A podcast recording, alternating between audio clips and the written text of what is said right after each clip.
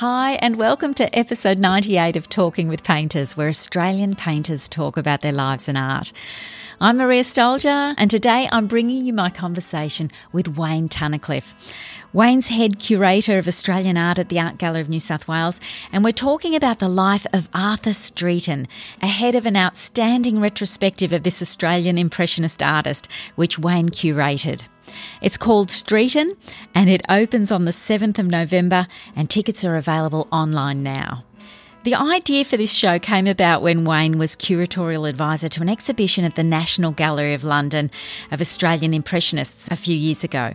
And it was clear to him then that Streeton stood out as the most significant landscape painter in that group. It makes perfect sense that this amazing retrospective is held at the Art Gallery of New South Wales. Not only does the gallery have the largest collection of Streetons anywhere in the world, but they in fact started buying his work when he was just an emerging artist at 23 years of age in 1890. There's over 150 works in the exhibition, with some not seen in a public exhibition for over 100 years, and you can see all the works we talk about on the website talkingwithpainters.com. Streeton was born in 1867 when Australia was not yet a federation. There were no motor cars or aeroplanes, and the word Impressionism had not even been invented. Yes, it's a really interesting point. Mean, Australia was separate colonies at that point when Streeton was born. He was born in regional Victoria, so not only was he in a remote colony, remote from the sort of Western art centres at least, he was remote within that colony. So, yeah, that's right. and he came from a modest background. And his father was a school teacher before he became a clerk in the education department in Melbourne. So Streeton seems to have been driven from an early age to draw and make art. I mean, he's just one of those people where that was innate. It was part of him from very early on. So as soon as he could, he started to learn more. But from the age of 13, he had to work to support himself because the family were not wealthy at all. I mean, they were only barely middle class. So he was out working as a clerk in various warehouses on the waterfront from the age of 13, and he enrolled in evening drawing classes at the National Gallery of Victoria School of Design. It was the only way he could access an art education. The painting classes were held during the day when he was working. So, yeah. so he starts, he has this drive to learn and to learn more, and he may initially have thought of drawing as leading to another career, making illustrations for the papers or working in industrial design, but he became passionate about it quite clearly. Uh, and he took himself out on the weekends to paint outside, to draw outside and sketch outside. And he's drawing, sketching in watercolours as well, and seems to have picked up oils in the mid 1880s. And after that, he meets an important group of young artists that really help him learn and carry further on with his career. So, and Frederick McCubbin seems to be in the earliest contact and the most important, who became drawing master at the school in 1886. And he seems to have been a catalyst for Streeton really moving forward with his practice.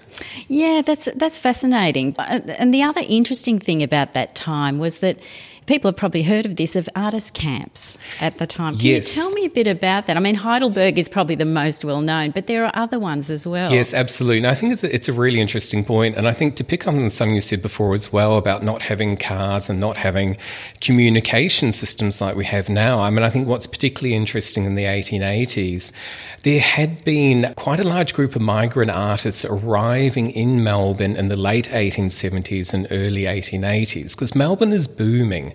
It's been, and well, it still is, one of the richest cities in the world on the back of the gold discoveries in regional Victoria. So there is money and there's a sense of opportunity. So there are artists migrating to Australia, bringing ideas with them at that time as well, which really feed into the Melbourne art scene.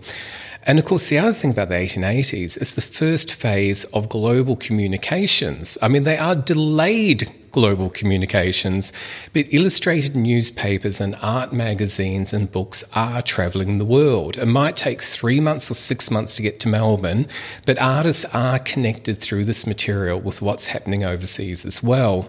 And it's through these artist arrivals through illustrated newspapers and through magazines that they hear of Impressionism internationally. Um, plus artists such as Tom Roberts, who have studied in London in the early 1880s and come back in 1885. I think he comes back. He's been at the Royal Academy Schools in London, so he knows what's happening in the British art scene and is hearing about what's happening in France and America as well. And of course, one of the things which is happening are the artist camps or the artist colonies, which have become such a thing in France, in England and America, where artists leave the cities, particularly in the summer months, travel out into the landscape and they paint en plein air in front of the subject. And this becomes a global movement in the 1870s and 1880s. Ah, that's interesting. I didn't realise it was a global thing. And so, so what would Streeton's first experiences of those artist camps have been, and who would have been there? Yes, well, Streeton he was taking himself out into the landscape to draw and sketch, and I think in in the 1880s in Melbourne, it's seen as a healthy outdoor activity. I mean, there, there's clubs for naturalists, which are not naturists; they're not going out with the clothes off, but they're going out to nature to paint and draw, to study nature as well. It's seen as being something which is good for you. Um, and this move to sort of be in nature and draw nature in front of it becomes very important. In Melbourne, the earliest artist camps, of course, are at Box Hill, which um, Tom Roberts and Frederick McCubbin and Louis Abrahams set up and invite Streeton to join them in the mid 1880s. Uh, the same trio have also been down at Mentone or Beaumaris on the coast outside Melbourne, and that's around where Tom Roberts first meets Streeton, and Streeton's taken himself out to paint along the coast as well. Mm. Well, Roberts Roberts was ten years older than him, and so was McCubbin, more or less, weren't they? So yes, they he must have been pretty much like a, a mentor, was he? They were mentors to Streeton undoubtedly. He's a young, locally born artist who's who's you know driven to paint. I, I think he was charming. He's engaged. He wants to learn. I, and who doesn't like having someone around who's enthusiastic and wants to learn? So yeah. I think he fitted in quite naturally with them. Um, and, and, they mentored him undoubtedly. I mean, Tom Roberts was a leader, but McCubbin has been establishing a very firm reputation for himself as well. And McCubbin gets a little bit left out of the story when really he shouldn't be. I think McCubbin was probably the first biggest influence on Streeton, and then Tom Roberts soon after. Oh, that's interesting. You mean in the in respect of his technique, in a way? Or? Yes, certainly in drawing. So uh, McCubbin becomes Streeton's drawing master 1886, and Streeton's drawing improves dramatically under McCubbin. But I'm pretty sure, without being able to prove it, that McCubbin would have encouraged Streeton in oil painting, and actually have shown him the basic techniques during that time as well. I mean, Streeton seems to have been pushing himself to paint in oils anyway, but that finesse, I'm sure, probably came from McCubbin and then through the close developing friendship with Roberts, Abrahams, etc. Yeah, that's very interesting. Can we jump to Heidelberg now because yes, that, that's the, the next camp, but probably the most well known camp, and, and that was one that Arthur Streeton founded himself. Yes. Can you, can you, tell me the story of how that happened? Yes, absolutely. So, I mean, it is fascinating. Streeton is still incredibly young at the stage in 1888. I mean, goodness, my maths isn't the best, but 2021, so yeah, very yeah. early on, um, yeah. he goes out to Templestowe to paint because uh, has been a hero to these younger artists. Buvelot is painting outdoors in the late 1870s. He's painting in quite a developed Barbizon school method, and the younger artists admire him. So he becomes a figure for them, and of course, Templestowe is one of the key places he paints. Streeton goes out to retrace Buvelot's footsteps. He's coming back and he runs into a friend of a friend outside Heidelberg who happens to have bought uh, an estate there which is uh, for development. The development's not going ahead. Um, and he says, Here's a homestead, it's empty, there's gardens and grounds, why don't you work here? So Streeton takes artistic possession of this homestead from that point in time.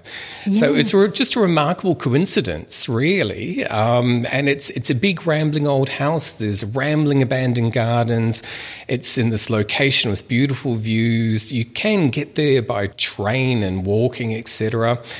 And he goes there, and his friends join him. And they they paint, they write, they talk, they sing, they dance, they party into the evenings. I mean, it seems pretty idyllic. It sure does, doesn't it? And from the things that you know Streeton was writing in letters, it sounds like he was living this free time of his life. You know, Yes. twenty one, no cares in the world, and just painting. Just painting, and I, and I think he's also achieved some success by this point already. So his works are being reviewed.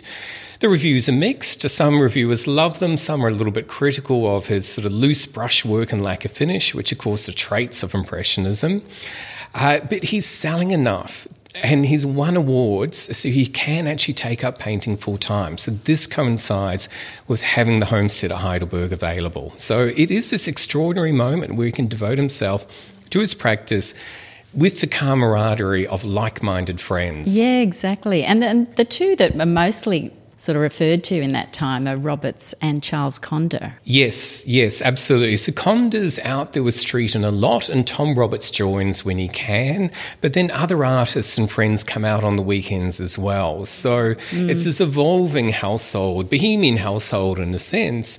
But they get a lot of work done as well. Yeah, so that's yeah. the great thing.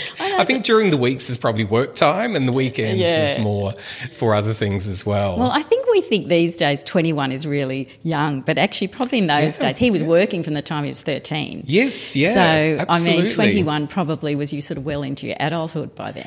well into your adulthood and life expectancies are shorter as well so Yeah, and that's and you know he's he's out there working away um, building on the reputation he's established and really finding his voice at Heidelberg so at, towards the end of Box Hill he's working in a brighter palette he's finding his own particular vision of the landscape and working in the blue and gold already that he became famous for but Heidelberg really cements that Yeah, well, talking about the blue and gold, well, can we talk about one of his most famous paintings, which is in the collection of the National Gallery of Australia and which will no doubt be in this show?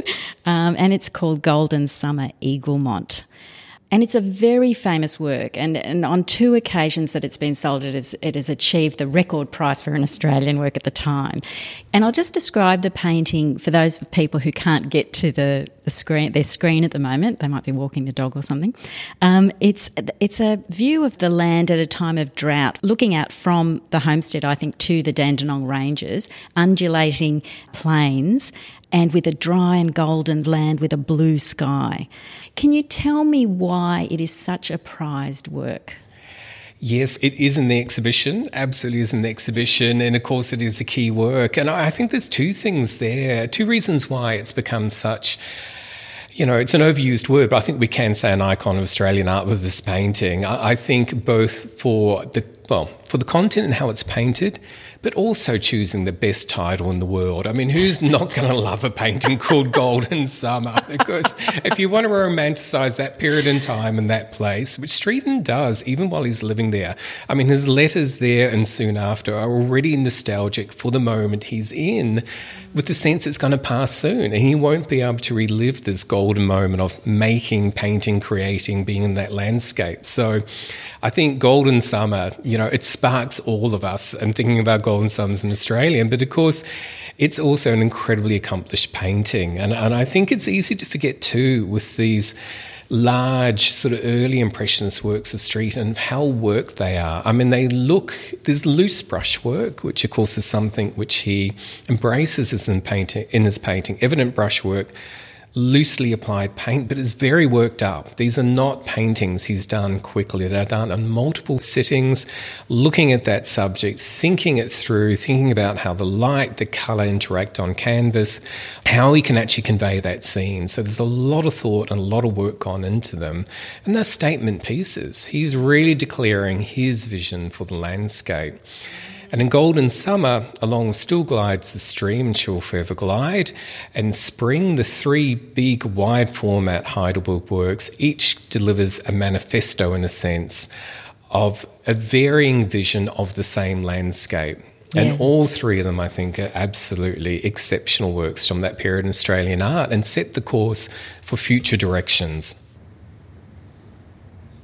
And when we talk about Golden Summer Eaglemont, one of the things that we've already mentioned is this gold and blue um, colour. Is that was that something that you know became uh, synonymous with Streeton in a way? Yes, it's, it's, an interesting question. The gold and blue palette becomes synonymous with Australian Impressionism. Most of the artists moved to using this bright toned golds, browns, shades of blue in the sky or the water when they come to Sydney. Um, but Streeton really does make it his own. He's certainly not the only artist using it, um, but it through a series of paintings from the late 1880s onwards of dry landscapes, summer landscapes, landscapes in regional New South Wales, landscapes in Heidelberg and seascapes in Sydney Harbour, he uses these saturated blues and saturated gold tones, and he nuances them though. It's very easy to remember the brightest from those series, but there's many where he actually nuances the shades to imply greater heat or more haze, overcast conditions, sunny conditions, etc. But it becomes a regular palette in his painting and one that we associate with him. Yeah. Uh, and it is also interestingly uh, in the late 1880s and there's a lot of discussion um, about what is Australian art, what are distinctive Australian subjects in art. Uh, one of the current refrains at that time is that Australia should be embracing a brighter palette that reflects the brighter Australian light. So Sidney Dickinson, for instance, says uh, we should adopt a, a, Latin palette, and by that mean by that he means Italy or France, rather than the Germanic palette, which would be darker, richer colours as being more suitable for our environment. So there's a convergence of reasons for it, um, but Streeton just manages it so well and with such brilliance throughout the 1890s as well. Well, actually, talking about this comparison with you know European traditions. One thing we haven't really explored is this idea of impressionism and to what extent that has been adopted in Australia. Um, and in fact, probably a good way to talk about that is that is this exhibition that that Tom Roberts conceived of uh, after the Heidelberg experience, which was called Nine by the Nine by Five exhibition, which is mainly works by Roberts. Streeton and Conder, and 9 by 5 refers to the size of those works, so they're mostly 9 by 5 inches. Can you tell me a bit about um, about that show and why it was so provocative and how Impressionism ties in with that. Yes, yeah, no, absolutely. I think it, it's it's a fascinating question as well. Uh, and you have Robert Streeton Conder and other artists as well joining in to create this sort of the, the first avant-garde artist organised exhibition in Australia, which is designed to provoke. There is no question. They're trying to stir up the arguments about their type of practice, uh, what constitutes an exhibitable painting, and what is impressionism. And I think I think there's two things there to unpack. So the idea of what is impressionism is really important um, because in Australia you couldn't see French impressionist art They'd heard about the French Impressionists from reviews. I'm really not sure to what extent they'd even seen um, images of French Impressionist paintings by the late 1880s. And if they had, they would have been line engravings in black and white in art magazines. So they certainly had never seen anything colour. We're pretty sure Tom Roberts has seen Whistler's Notes, Harmonies, Nocturnes exhibition in London in the early 1880s. So Tom Roberts has a sense of what's happening in Britain and works which are described as impressions rather than necessarily being impressionists. So uh, there's multiple connections coming through. But what the artists know and what the critics know in Australia is that Impressionism is the most radical art movement. They know it's loosely painted, it's not about sort of highly finished brushworks. And they know it often involves plein air painting, like the Barbizon painters before. They also know it involves modern subjects, subjects of city life, of street scenes, railways, etc. So there's, there's knowledge of those things filtering through. Actual French Impressionist technique, not so much.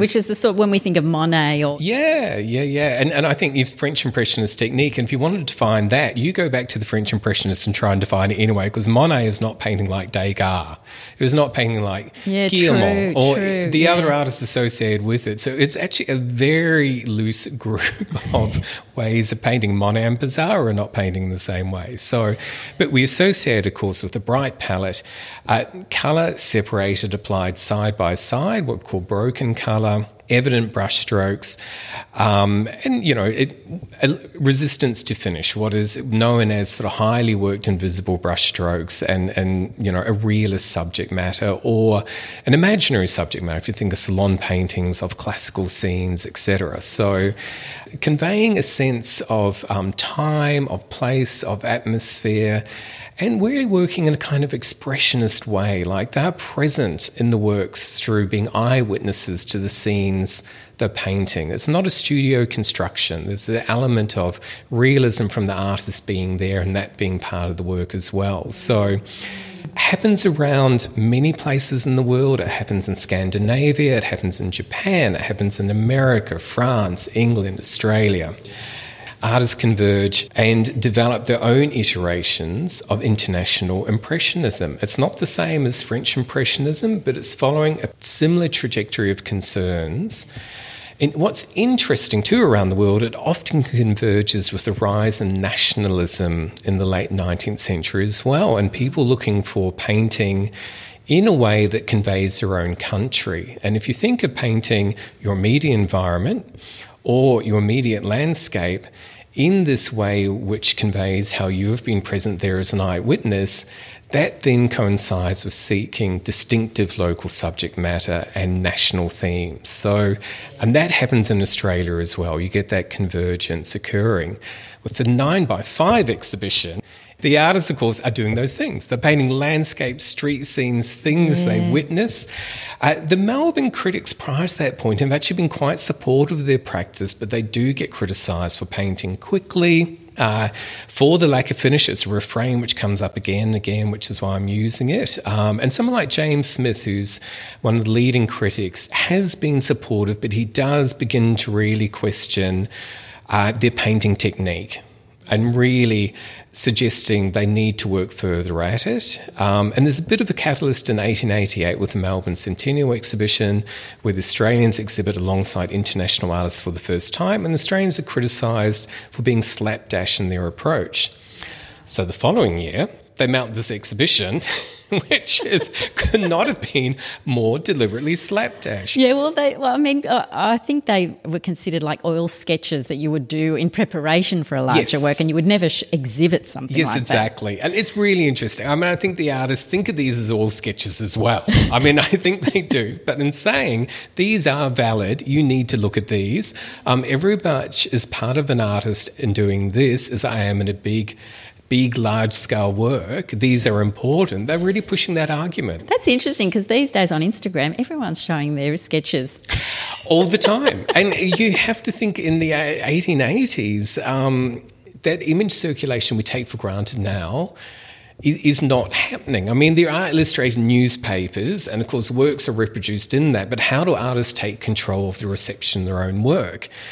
And in one way, organising this exhibition, I mean, it's the stories are famous, of course, and this, space decorated with Japanese fans and cloths, and the artists sort of building the story up beforehand, and journalists obviously have access while they're installing the works and, you know, throwing the paint around the frames and all of that. You know, in a sense, as Instagram has controlled their message to the world these days, that's what these guys are doing. If they'd been on Instagram, they would have been building this up for months beforehand because it is, in a sense, about taking control of the message and putting it out there, stirring the pot. Of course, the conservatives throw their hands up and say this is the end of the, you know, civilization as we know it, more or less. Yeah. And yeah. then they, they pin bad reviews to the door, you know, when you come in, as, as Whistler did back in with, with his exhibitions as well. That's so, a great idea, isn't it? Yeah, know? no, absolutely. It's like with the trolls, you know, you just sort of repost what they wrote. Yeah, yeah, that's the same thing.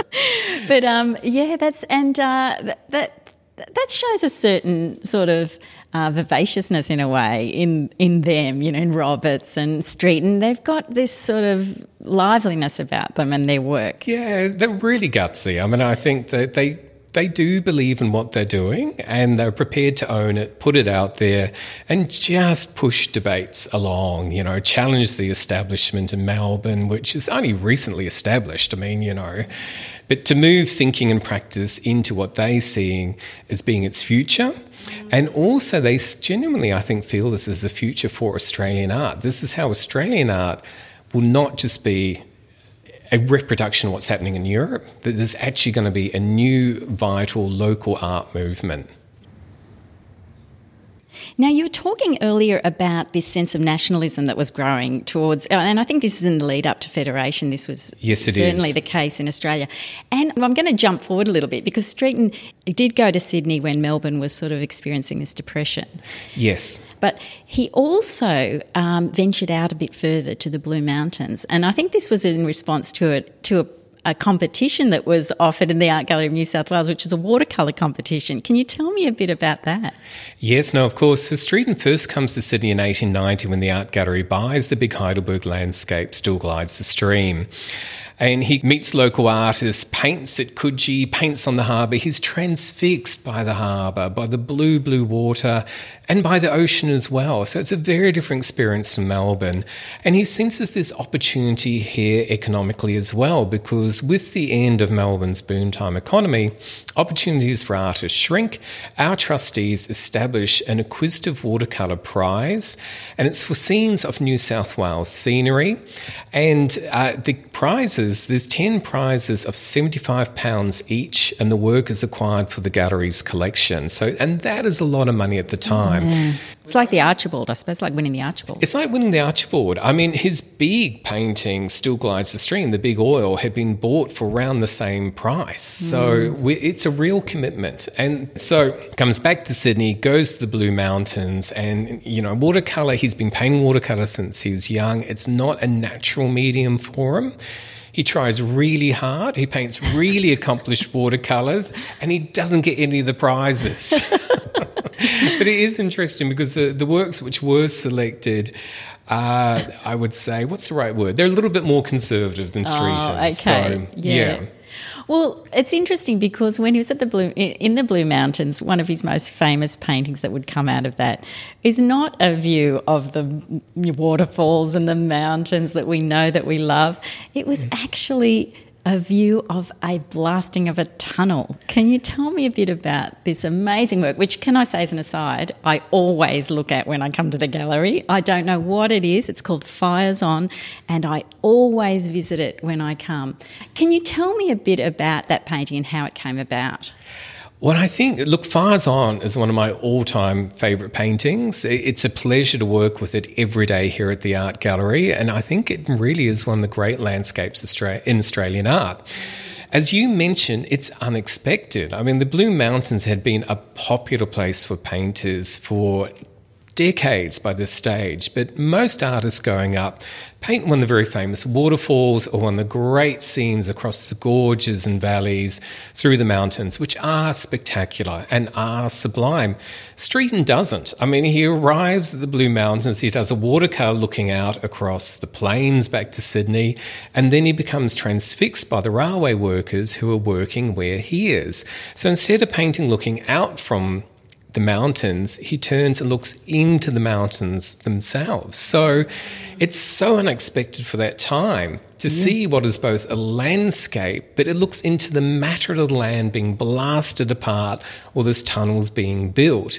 And that's where the title Fires On comes from. So that was the cry of the railway workers when they were about to light uh, the gunpowder to blast the tunnel. So fires on meant get out of the way, mm. move, it's about to go up. He's, he does a watercolor for the competition first. He does a smaller watercolor sketches, but then he decides to do what he describes as a six foot colory jam. So that's in the letter he writes at the time. So he decides to do what is his largest plein air landscape painting to date. And so he's up on a rocky perch with this giant canvas strapped to the rocks, painting away in the sunshine, doing this painting. And of course, one of the things is when those blasts happen, the rocks are flying around him as well. Like it's it's not a particularly safe place to be painting. Um, and I think what he captures in that painting is extraordinary because it's this view into the material of the landscape itself. The painting is very tall. The landscape where the low vantage point looking up at this rock face, and you have untouched rock face on one side with all its rich depiction of the stone and the foliage above it and the bright blue sky. And that's kind of the left half of the painting. The right half of the painting has the tunnel being blasted into the rock. It has um, railway tracks coming out where the rock's been wheeled out in the watercolour. But in the actual finished large scale painting, what's being carried out is the body of one of the navvies working on site who was killed um, when he didn't get out of the way when one of the um, explosions happened. And Streeton witnessed this and he was clearly shocked by it. So the watercolour is the same scene, but shows um, a trolley of rocks being carried out. The big painting shows a body being carried out. So not only is this extraordinary evocation of heat and light, of land and matter, paint this up tilted perspective, which is extraordinarily modern for its time, but actually shows an industrial incident as well. So, but what's fascinating, when that painting was first exhibited, in the 1890s, not one review mentioned the body being carried out. They all talked about the heat, light, landscape, but not that subject. Isn't that interesting? Well, it, I mean, it is dwarfed by the landscape. Absolutely dwarfed. It's, it's, it's, it's small figures within it. Absolutely. And it's all, it almost sort of points to the insignificance of us in the world. Yes, yes. And I think you're absolutely right in the fact that sort of man interfering with this environment has actually led to a man's demise, you know. And I, I use, I use man in a gender non specific way. People, I should say. Though they are men mining. It's like. Well, yeah, that's interesting. And then also, the other really, I think this is another reason I'm drawn to it when I come to gallery, is and and something that Streeton does brilliantly in his work is depict figures in this just such a economical way, you know, a, a brush stroke. But it is a totally believable figure. Yes, it is. It is. And it's interesting because Streeton never had a full studio painting education he works his way around it. He becomes incredibly good at representing figures and people, as you say, in this really economical way, a handful of brush strokes you know, I don't think at that stage he can paint a traditional studio portrait. He does get better at it later on. He does work at it, but at this stage, with simple economy, he conveys humans, human movement, human presence, and I think it's a real skill. I think one of the other interesting things about that painting is that when it was shown, people admire Streeton's use of colour. They admire the light that floods and thinks it's extraordinary.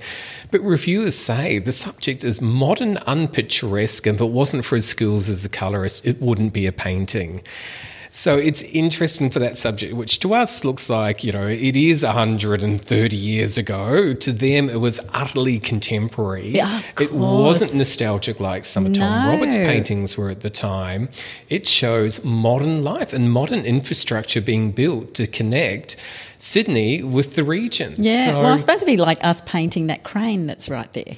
Exactly, painting built- Sydney modern Yeah. and um, being built, cranes and sort of concrete lids on motorways, etc. I mean, it is Yeah. a similar thing. It'd be It's like true. us, you know, well, like someone painting one of Gladys's new motorways.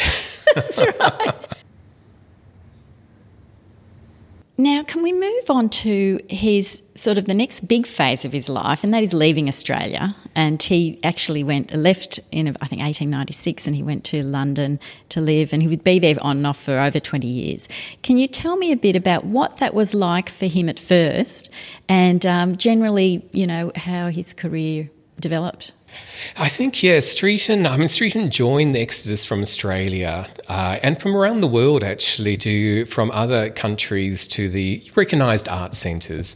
Artists from around the world travel to London and Paris as being two of the key places where art is being made. And they want to engage with the practice they're seeing there, but also to compete. And it's often artists like Streeton who have had really considerable success at home. And they go with the sense that they can carry this with them. They want to learn, but yeah, they're a bit cocky as well. They think they're going to arrive and be able to establish themselves. And you have to think that Streeton achieved success very early on in Australia. And by the late 1890s, he's seen as one of our premier landscape painters. So 1888, 1889, he's seen as being full of potential. By the late 1890s, he's delivered that potential. So off he goes.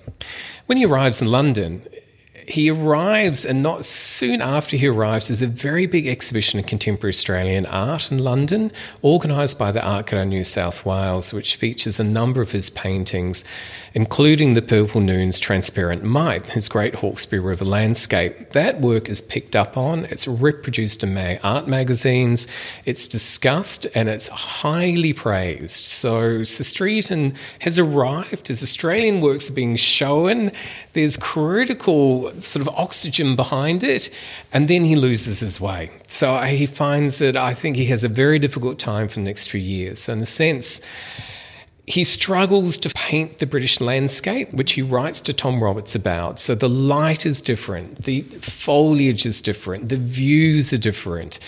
And adapting his palette and style both to the British landscape, but also how he paints is different from British painters. And he loses confidence and he struggles to sell work because, yes, he is being exhibited, but so many other artists are as well. So getting traction there is very hard. And he actually gets. Um, uh, really struggles to pay his rent and even feed himself at times. So yeah, that's interesting. And I think at that around that time he had met Nora Clench, who would end up being his wife. Yes, he meets her soon after he arrives. Yes, I think he. I mean, from what I understand, he felt he wasn't in a financial position to propose. Yes, yes. I think he may have felt he wasn't in a financial position to propose. And I think Nora certainly felt he wasn't in a financial position well, to she propose. Was, she was a professional violinist, wasn't she? And she quite was. independent. Very independent um, and successful. So Nora Clench was Canadian born. She trained in Europe.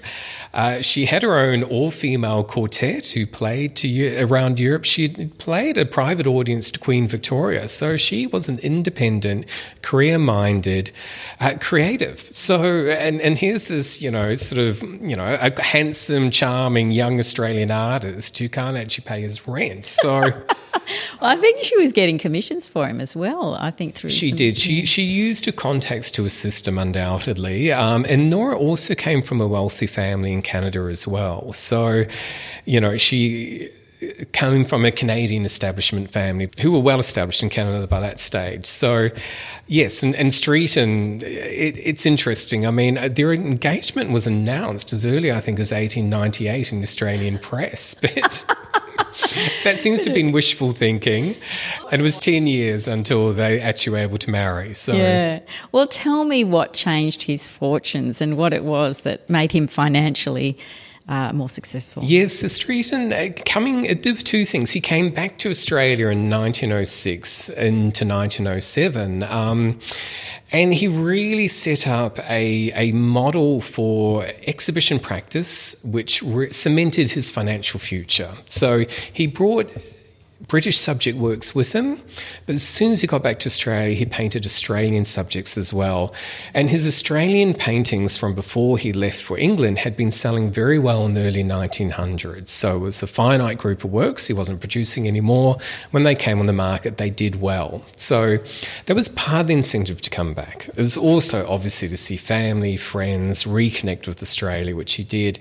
But he went out, painted new Australian landscapes. He showed them side by side with British landscapes, and this proved to be an incredibly successful model where people could see an Australian street and alongside an English street, and and his shows did phenomenally well. People got paintings of home and away at the one show. So on that visit, he held three exhibitions and generated a substantial amount of sales, which enabled him to go back to Nora and say, "Look, I can support myself.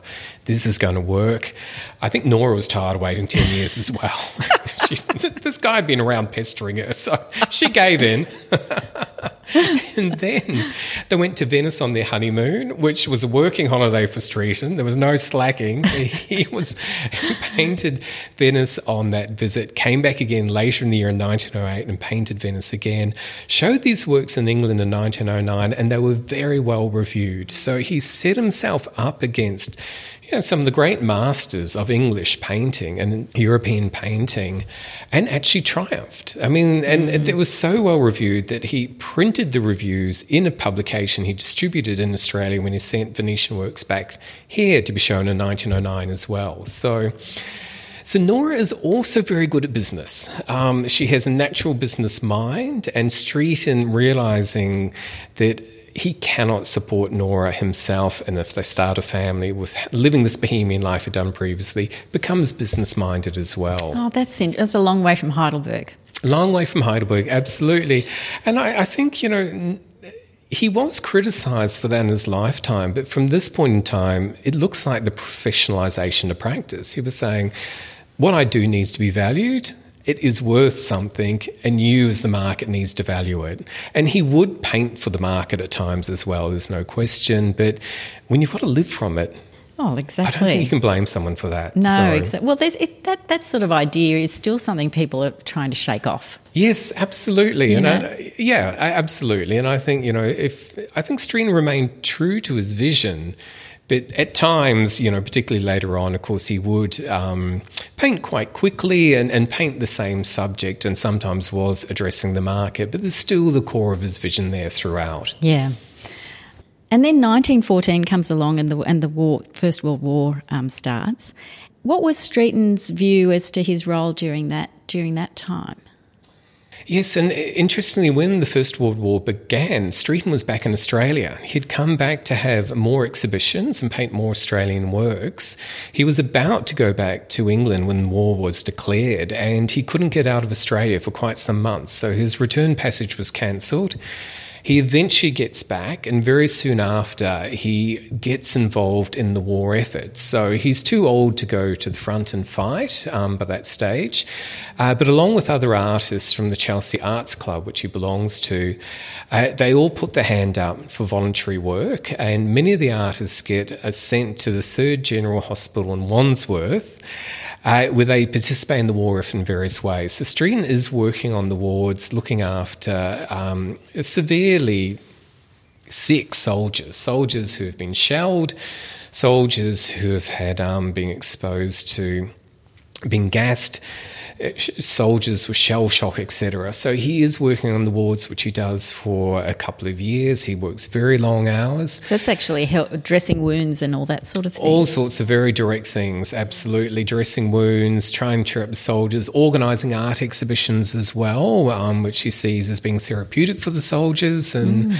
um, involving his artist friends in that. And some of those are fundraisers also. But after a couple of years, he's so worn down, his health deteriorates, and he has to leave and stop working at the hospital. And he gets a war medal for it.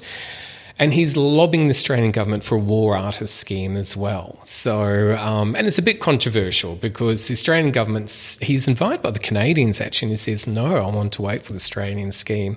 Australian scheme starts. Streeton's not asked with the first artist. He pays out on the artists who are because he does a habit, a habit of firing off letters so is this the official war artist war scheme? Artist scheme. Oh, so it, it, starts then. Yeah, it happens quite late in the war, um, and Streeton's not in the first group invited. He is in the second group. Oh, right. Oh, so he's a bit put out. He's a bit put out, and he fires off letters criticising people, which he has to retract. He, he can be very intemperate when he fires letters off to the press every so often. So, um, but he is appointed, and he does two tours on the Western Front in 1918. So it's at the key battles that really sort of um, resolved the war. So he's in the at the Somme during that time, um, and he is really engaged with it. He paints sketches, sketches, watercolors, paintings, and does many more than what he has to do to fulfill his commitment to being a war artist, his commission. Mm. So, oh, that's interesting. So ultimately, Nora and Arthur and their son, they have a son by then, they return to Australia. What was that period of his life like? Was he still painting as much as he did before? What what sort of things was he concerned with? Yes, it's, it is interesting. And I think Streeton, I mean, he's lived through the First World War in England, and that has been a devastating experience. There's no question. Um, for everyone involved. Uh, so at the end of the war, he comes back to Australia as soon as he can afterwards, but he doesn't return to live. He returns for another visit to reconnect with Australia. He brings quite a large group of war paintings with him, and he exhibits those alongside earlier Australian landscapes. So he's brought back Golden Summer from the family of the collector who'd had it in England. Uh, and he has a handful of early Australian works. So he shows them with the wall paintings. And I think this is very interesting in 1920 because he's kind of connecting what's happened in Europe with images of Australia. So he's making our Australian experience in the war quite a direct connection by showing these works together. And some of his war works do use a language familiar from his Australian subjects, elevated views, looking across landscapes with rivers unfolding. Um, but instead of a, a, flock of magpies flying, there may be balloons which have been shot down, dropping from the sky. So yeah. it, it is really interesting how he does that. And I do think it's conscious. So showing those in Australia together, he's establishing a connection with his great Australian landscapes, with his war landscapes and getting a sense of what Australia is like after the war. And I think he really sees that there is a future here he wants to participate in. I think he feels he's probably done everything he can in London. You know, he has a moderate reputation. He does show his works are selling, but not as much as they are in Australia, and he wants to return with Nora and his young son Oliver. So they're here for a period of time. They travel back to Europe via Canada. It's quite peripatetic how they get back, and then come back to Australia and settle here permanently in 1923. Um, so I think that return is really important to him. He's consciously decided to give up that English life and participate in Australia and how old Australia will be into the future. Um, and when he comes back, he really paints. He's painted these long view landscapes since the 1880s, but he goes higher up when he comes back.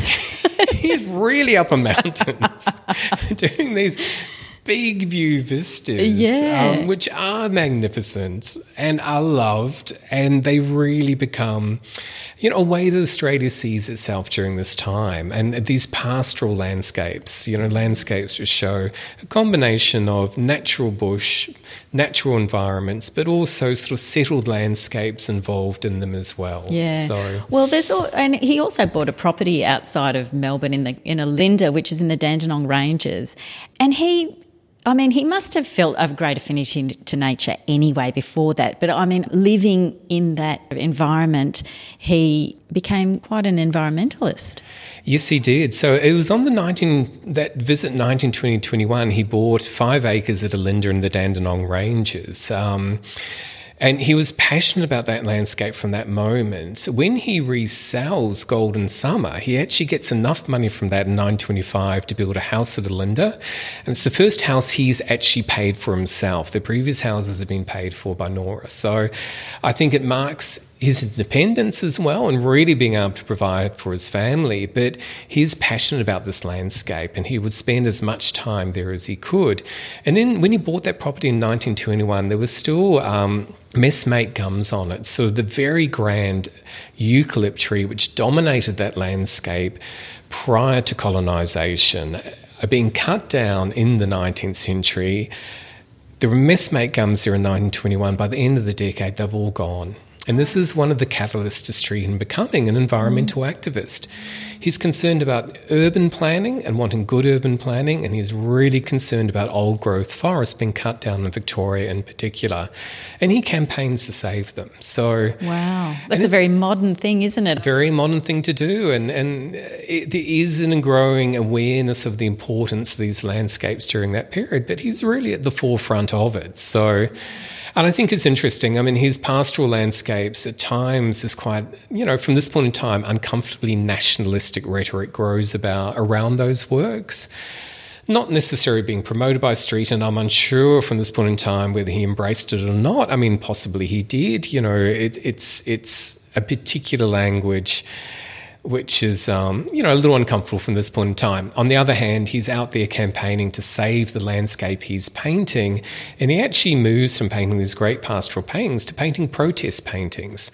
Paintings of landscapes called Our Vanishing Forest, the last of the messmate gums, to the very end of his career, painting paintings which project what Australia will look like in the year 2000 if we don't stop doing what we're doing. And he shows Australia as a desert with dead bodies, uh, dead animals in it, um, dead trees, it, a wasteland. So they're prophetic paintings, and we're still having that conversation a hundred years on. And we could probably speak for like hours longer because there's there's a whole lot of other sort of works that he did. He did paintings, as you mentioned, in Venice, but also Cairo. He had a, a number of symbolist paintings that he did as well. So in this show, can we expect to see something from all these different periods of his life? Yes, in the exhibition, uh, we have some of his earliest works, life drawings in the mid 1880s, uh, which are very accomplished, all the way through to some of his last paintings in the late 1930s, early 1940s. But we touch on every part of his career. Uh, and that was very deliberate. And not only a very rich collection of some of his most well known Australian works, some lesser known Australian works, but a very rich representation of his paintings in Cairo, in London, in France. Uh, when he comes back to Australia, his paintings of Sydney from the 1890s all the way through to late 1920s, and his still life and garden paintings, because not only does he paint the big landscapes out there in the world, he paints the very intimate landscape around him at home.